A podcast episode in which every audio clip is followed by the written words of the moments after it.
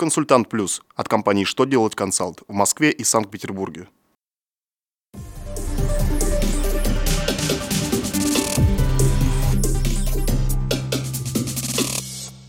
Добрый день! Для вас работает служба информации телеканала «Что делать ТВ» в студии Ольга Тихонова.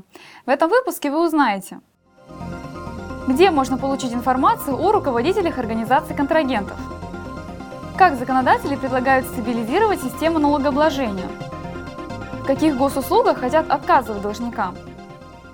Итак, о самом главном по порядку.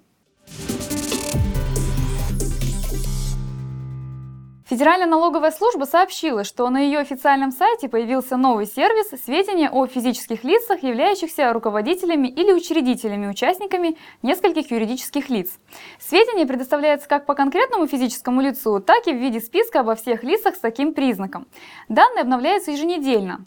Также на сайте ФНС в разделе «Риски для бизнеса. Проверь себя и контрагента» можно получить информацию о юридических лицах, связь с которыми по зарегистрированному адресу отсутствует, об организациях, имеющих налоговую задолженность, о дисквалифицированных лицах и прочее.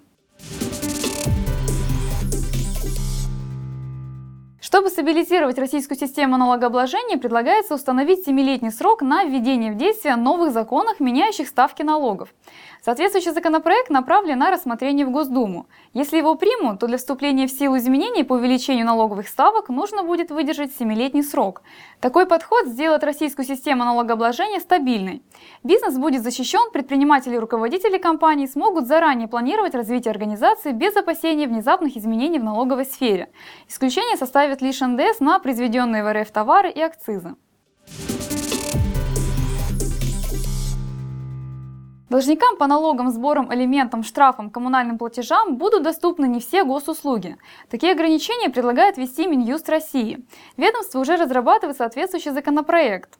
Пока остается неизвестным перечень услуг, которые будут под запретом. Но ясно, что основные жизнеобеспечивающие функции государство будет выполнять несмотря ни на что.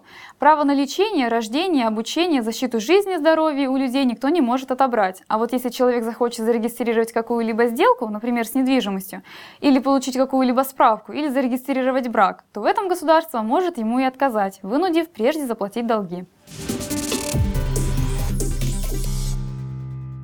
На этом у меня вся информация. Благодарю вас за внимание до новых встреч!